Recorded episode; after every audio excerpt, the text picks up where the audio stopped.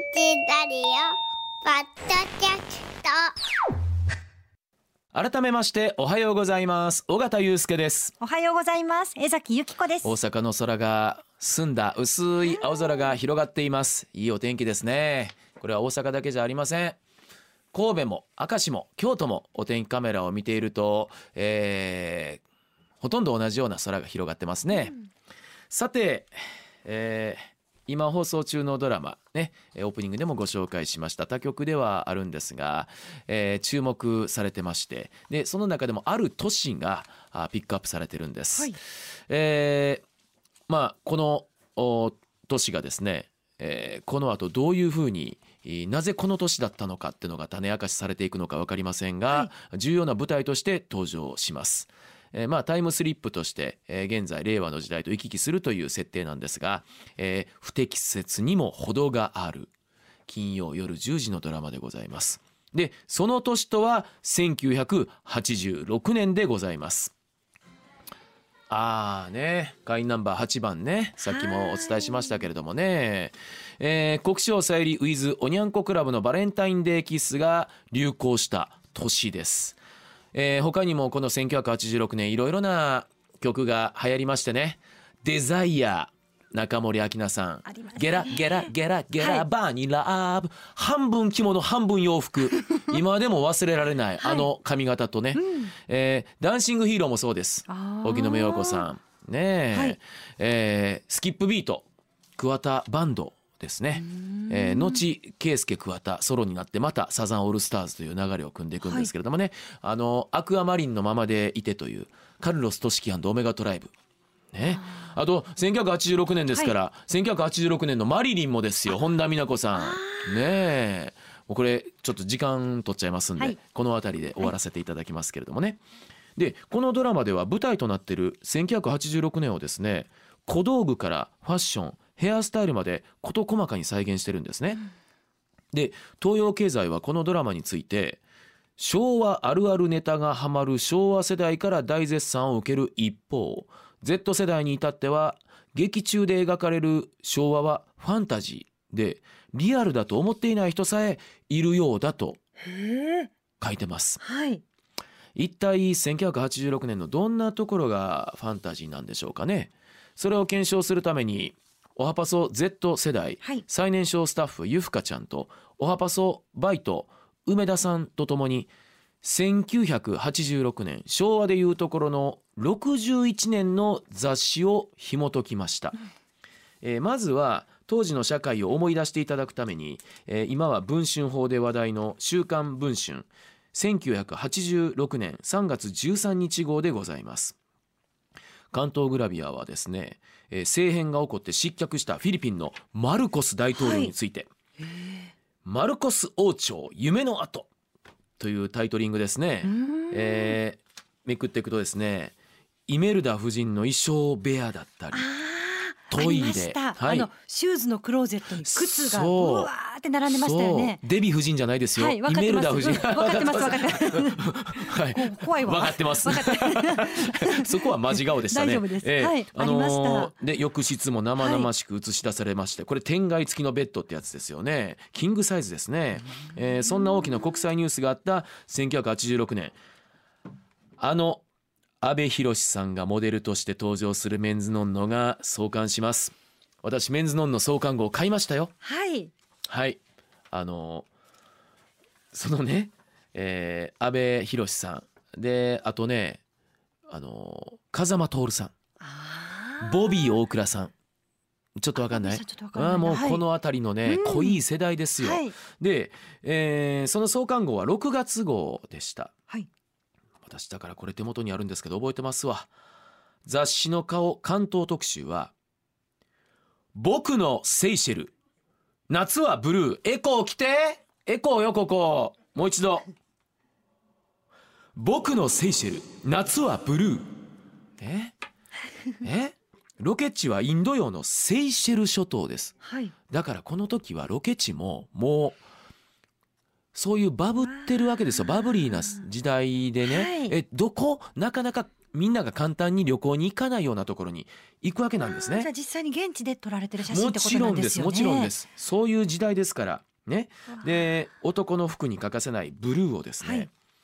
水色から藍色まで、まあ、薄いところから濃い色まで着こなすためのコーディネートをわざわざセイシェルまで行って見せてくれています、えーちょっと写真をおめでましょうか、はい。うん。えーまずこれね、えー僕のセイシェル夏はブルーとありまして。いいですね。阿部寛さんがあのストライプのおマリンな感じの、はい。えーシャツを着て帽子を横向きにちょっとやんちゃかぶりしてねあの写ってるはい。写真があるんですけれども。コピー見ましょうか。どこまでも広がる水平線と白い砂浜爽やかな朝の風にはストライプが気分だね。爽やかな朝の風にはストライプが合うとは書かずストライプが気分だねときました。ストライプな気分でもありません。ストライプ、まあ、イコールその時の爽やかな気持ちっていうことなんでしょうね、はい。この頃確か少年隊がストライプブルーっていう曲を出してたのもこの時期だと思いますストライプブルーイエーイっていうやつ。まあまあまあまあちょっといいです。これはすみません口三味線、うん。もう僕の世界観はいついてこられる人だけついてきていただければいいんでね、い。けるとこだけ行きます。はい。ははい。で Z 世代のお二方このメンズノンの創刊号を見てどう感じたか。ね。えーあの先ほどの最初の水色のスーツの写真、はい。ね。サングラスかけてはるんですよ、はい。サングラスが嫌かも。by え？梅田ちゃんこの頃はこういうちょっとね江崎さんわかるかな、はい。ソフトスーツって言われた、ちょっとんどう言ったらいいんかな？ダボ柔らかいダボ感じの。そうんのスーツにサングラスだったんですよ。でえこの、はい。えっと体現するアーティストが歌手が誰だったかっていうと浩二吉川。吉川浩司のこの逆三角形の体にちょっとソフトなスーツ着てでサングラス、ちょっとオーバーサイズですよね。そうそう。だからちょっとそうね。うん、あのー肩パチ。っとしてるだだからこの時ってだからおっちゃんとかは仕立てたスーツ自分の体にぴったりっていう逆張りだったと思うんですよ。ええ。ちょっとソフトにあのはい。こなれた感じでスーツを着こなしてサングラス。うん。えーボンネットには雨の音が聞こえてた時代なんですけどね、はい。モニカな時代です。はいはい。えー、かっこいいけど。かっこいいでしょ、はい。あなただってこちら側やもん。そうですね。Z 世代じゃないやんか。で あとねいろいろあるんですけど見てこれ、セイシェルであすごいわ。今思えばこの当時ペットボトルなんてないはずやからちょっとペットボトル風のあ今だったらなんや？あのほらああれやんか。あのーガスの入ったペペリエとか、はい。ああいうのを頭からこうやって見て水かけてんねん。そうそうちょっと暑いから。そうね水かけてんねんモデルさんが。え。かっこいい。見てうんえー白パン履いて、はいえーこうゆったりとしたソファーから足を投げ出して 窓枠にかけてる。また長い足ですうね。ん、ではい。これも阿部ちゃんですね白のスーツにストライプのシャツ着て、えーなんかこう手を壁というかなんかこうロープ状のものにかけてうんポケットに手突っ込んであのカッコつけてますわ。ね横にも女性いるんですよねこっちはね。女性いる。あはい。これまさに当時のコカ・コーラの CM の世界ですね。これなんてもう安倍ちゃんコカ・コーラの CM の世界ですもん。そうかな。これうん。これはもう間違いないわ、へうーん、ジャケットを着て街へ出た。英仏2カ国で書かれた新聞「ネーションはワンルピーやって ワンルピーやってわからん。ルピーってこれインドのあの通貨やからね、うん後話に出てくるはい。ディスコマハラジャで、えー使える金券はルピーやったからね、うん、まあまあそんなことはいいんですわ。はい。えーで、えーもう一人の Z 世代藍色のシャツにグレーのジャケット白いパンツの写真ねはい。服はおしゃれ by ゆふかちゃん、うん。うん、まあまあかっこいいわね今でもいけそうな気はしますけど、ね。うんと思いますよ。でもコサージュを胸元につけてる。つけてるね。これは普通の人はあんましないですもんね。まあしないね。だってストローハットかぶってる人もやっぱり花が。ストローハットについてたりしますもんね。はい。さあ今メンズノンのだ男性のこういうファッション雑誌があーこうやって創刊されるわけですから時代を物語ってますよね。じゃあ続いては女性ファッション誌に参りましょうか。はい。JJ キャンキャン、うん。ね女子大生 OL の必読書でした。私も、えー7つ離れた姉がいるんですけども買ってましたね、それを見るのが楽しかったですね、うん。でどちらかというと当時は女子大生がメインターゲットだったのかもしれませんね、はい。その中から「キャンキャン」1986年9月号69ページ。今からた特集のタイトルを申し上げますがどうでしょう？最近ラジオでもあまり言わない言葉が使われてますね。これ女性ファッション誌ですが、はいい、い女大集合。全国5大都市。ファッションディスコ。マハラジャの夜。すごいですね。ちょっとこれというネーミングがあって今一番元気なディスコマハラジャ。東京横浜名古屋京都大阪の夜はファッショナブルに着飾った淑女たちがドラマの主役です主役のとこにもいちいちヒロインって書いてますけどもね。スポットライトを浴びてしなやかに踊る。パーティー気分はクラッカーの音を合図に最高潮に達し DJ の選曲に拍手が。全国5大都市のお祭り騒ぎリアルタイムでルポしてみました。いいですね。この表紙。い。もいやなんかギラギラしてますね。ギラギ。ラしてる。服装もはい。髪の毛もボディコンワンレン。そして皆さん日焼けしてる。本当ですね。さらに見て玉置浩二さんみたいな人がいる。これ玉置浩二さん違う？あの男性で髪型半分だけ下ろして半分だけ上げてるっていうこれそうですよね。これだって少年隊の東ヘアやんか。であのちょっとこれメイクもしてますからね。これもう玉置浩二さんですよ。ね。いい女大集合全国5大都市ファッションディスコマハラジャの夜。いい女。言わなくなりましたとか今言わねないです。ファッションディスコ。はい。ほぼ死後。この後死後の世界っていうのもね流行ったんですけどもね、えーまあまあまあその5大都市マハラジャに集まる淑女たちのファッションをリポートするものなんですけれどもこの写真とですね、えー読モいわゆる読者モデルのコメントをめでましょうか、うん。え当時これねあ玉置浩二さん風の人いるね。ね。あのね当時肩書きにこれ時代を感じます。江崎さん、うん。家事手伝いっていうジャンリングされる人が昔よくいました。聞きましたし、うん。うん実際そうでしたよね、まあ、つまり例えばが就職してないんですよね。学生さん上がって就職するわけでもなく、家事手伝い。家事鉄とか言ってましたもんね。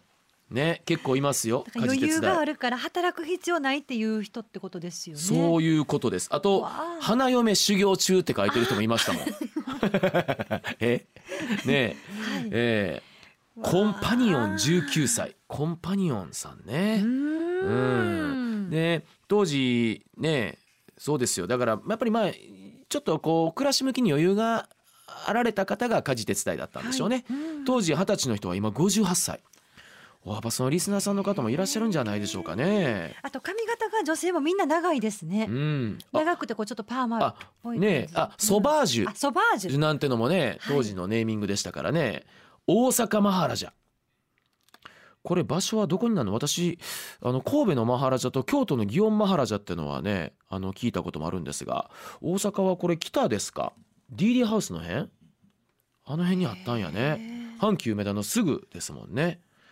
あーすごいわ。この辺り。あやっぱりモデルとかね。うーん。あ家事手伝いやっぱりいらっしゃるね。うん。服装もみんなミニスカートですね。ね、で Z 世代のコメントいきましょう、えーゆふかちゃんは大学生なのに大人っぽくて驚き。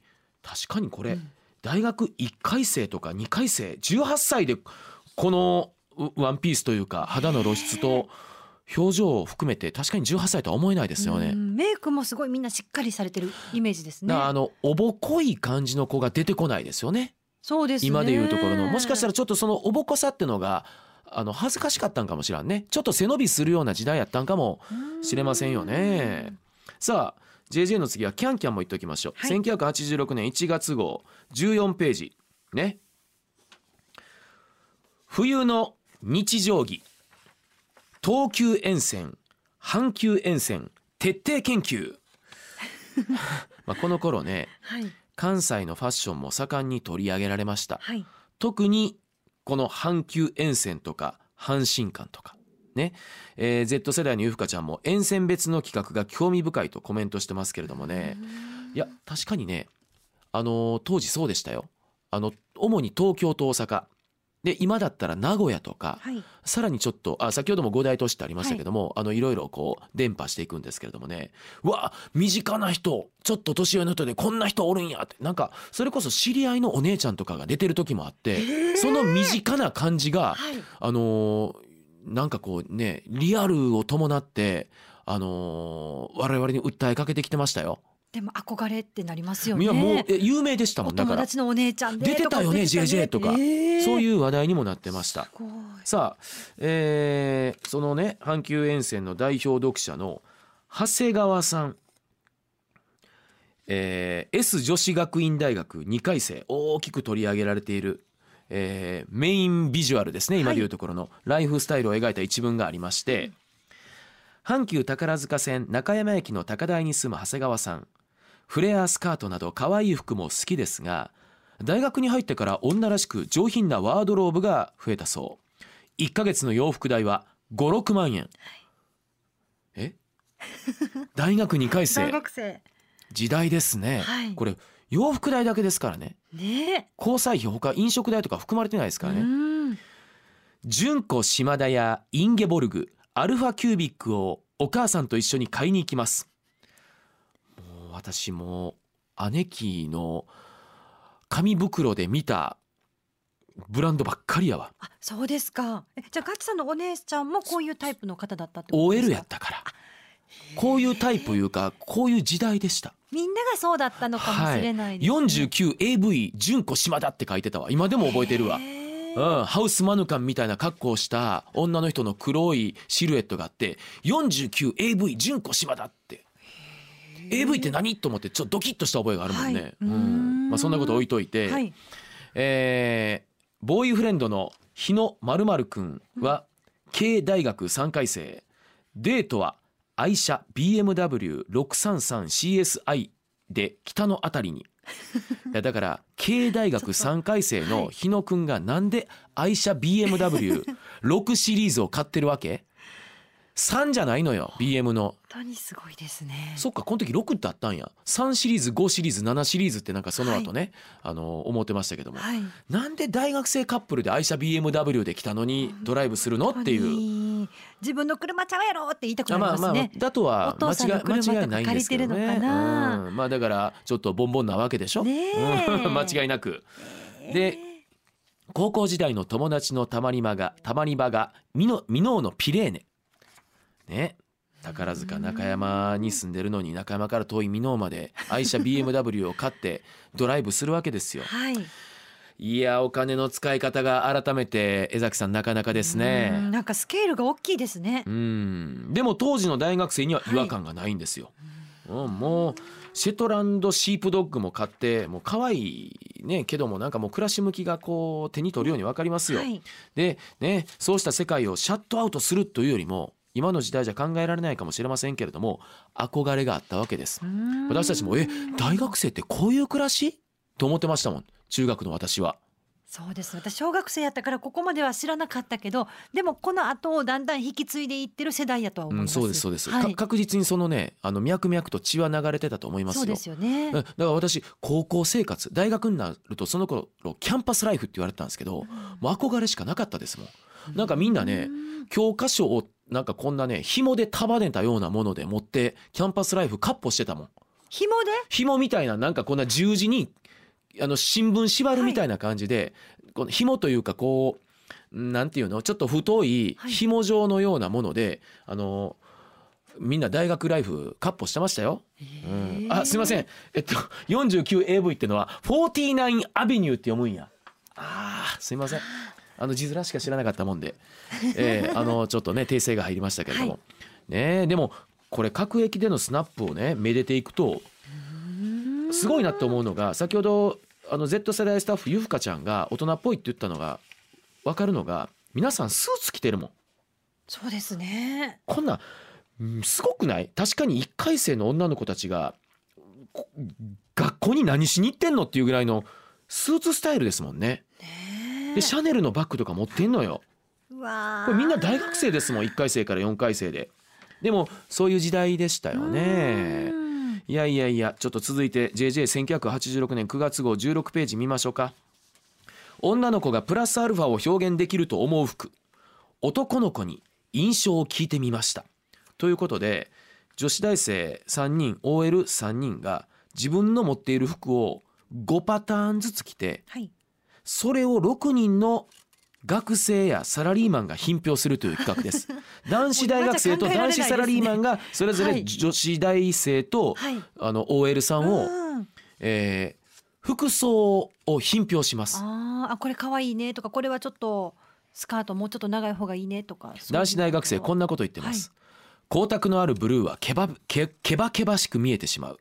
デザインも流行っぽいから無個性に見えますねとかやたら老けてる人って最近それってみっともない。年相応とは言わないけれど顔立ちに合った服を選んでほしい。首筋や肩をすっきり見せる服はセクシーだね。江崎さんいかがですか？この評論家前としたコメント。ドン引きです。ドン引きでありお前はドン小西かっていうね。ドンつながりで言うと。はい。時代ですよね。すっごい語っちゃうわけですよ。素人の学生素人のサラリーマンがリーマンが大したことないやつが。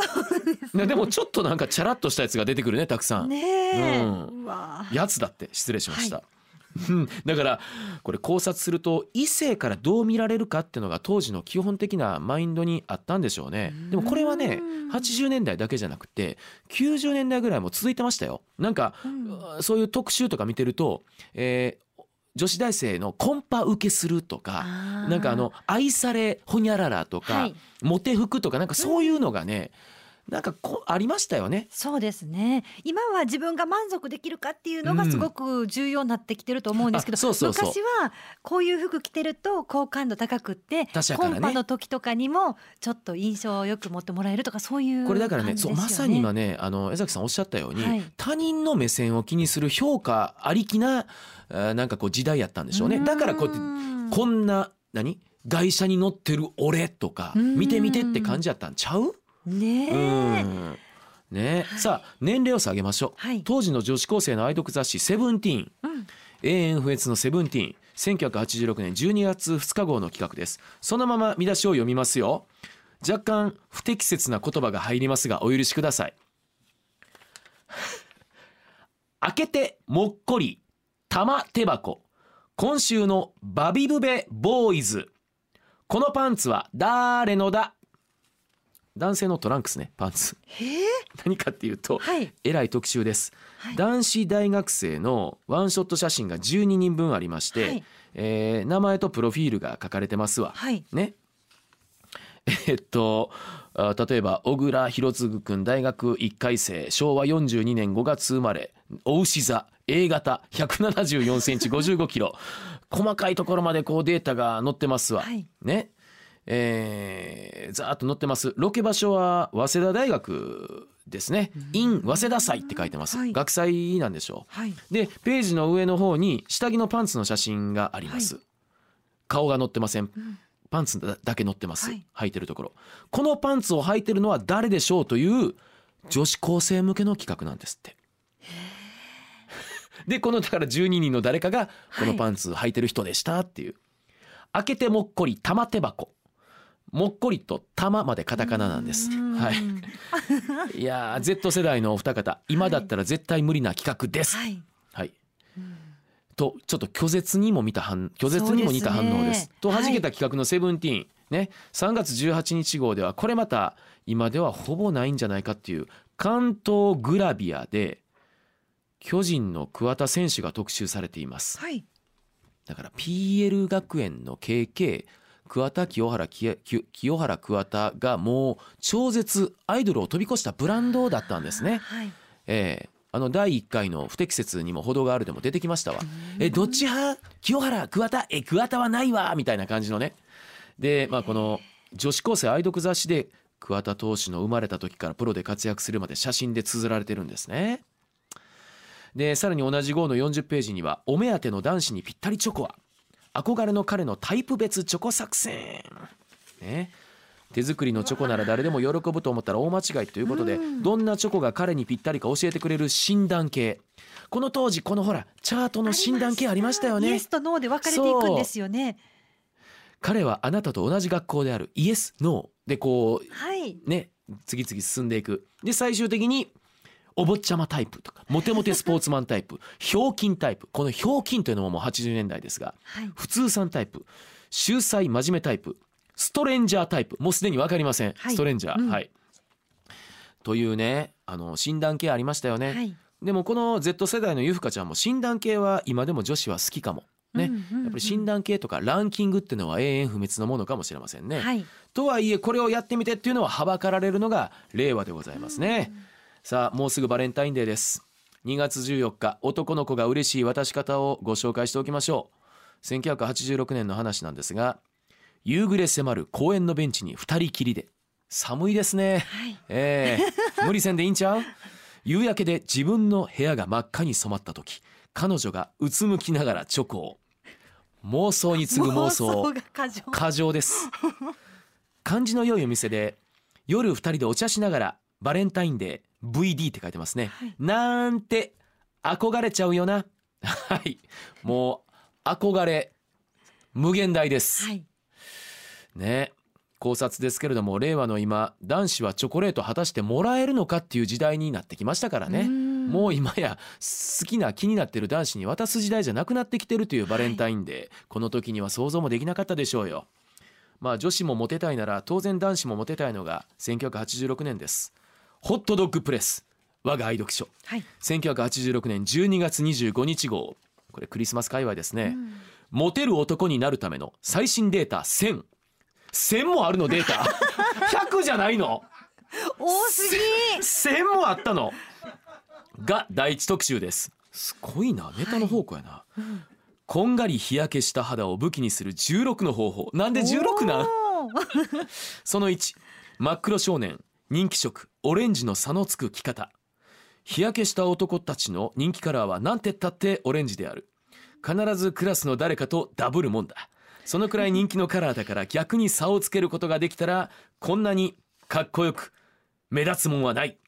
ということでオレンジ色の取り入れ方が書かれてるんですよ。はい。はい。ね。うん。私の今日のファッション気づいてくれまし 目の前に。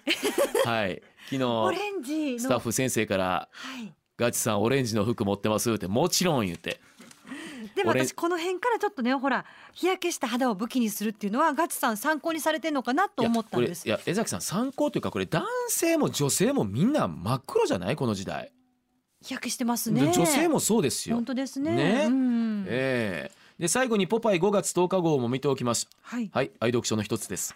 DC ブランドに強くなる本というのが第一特集で、はい DC ブランドってどういう意味から書いてるんですよ。ね、デザイナーズキャラクターズブランドの D- DC ブランドなんですが、えーこの DC ブランドの紹介も懐かしいんですが私びっくりしたのがこれ雑誌見てると見て。特集の右側。全部広告。全部広告ですよこれ。もちろんあのねあのファッション靴のブランドもあればプロケッツ懐かしい。リーバイス。はい。でビール整髪料こんなことある？もうその時代をこの、うん、特集と広告が見開き半々っていうのがうん。右に広告左に特集ってこれがびっくりしますよね。そうですね。いやーお金があった時代。ね、えーさあもうお時間が来てえーしまいましたけども雑誌 雑誌で振り返った1986年。Z 世代には驚きも多かったようなんですがまあ身近なものだけでなく手の届かないものもあえて取り上げてましたよね。うんだからね手の届かないものを取り上げて私も僕もね、えー大きくなったらこれを手に入れてやるぞとか欲望が渦巻いてたと思います。はいでつい数年ぐらい前からほら装飾男子なんていう言葉も聞かれるようになって今もね日傘男子だ美白男子だ別に悪くないですよ悪くないんですけれども当時は男性も女性ももうなんならもう性別を超えてなんかこう人間の根本にある欲望とかね渇望とかうん人間の動物たる野生味が溢れてた時代だったんじゃないかって今改めて思いますよね。はい人間欲は大事です。はい。で、欲は間違いなく経済も回します。これが当時のね、欲があったから経済が回ってたのか経済が潤ってたから欲が渦巻いてたのかどっちが卵でどっちが鶏か分かりませんけれどもね。その欲の出し方を今の時代に学びたいですよね。80年代はむき出しの欲望。もしかしたら令和の時代は水面下の欲望をどうたぎらせるか。これがテーマなんじゃないかなと。今いよいよ株価がねこの時以来上がってきた。でもしかしたら給料も上がっていくかもしれない。今一度この時代水面下に欲望を皆さんたぎらせながら生きようではありませんか。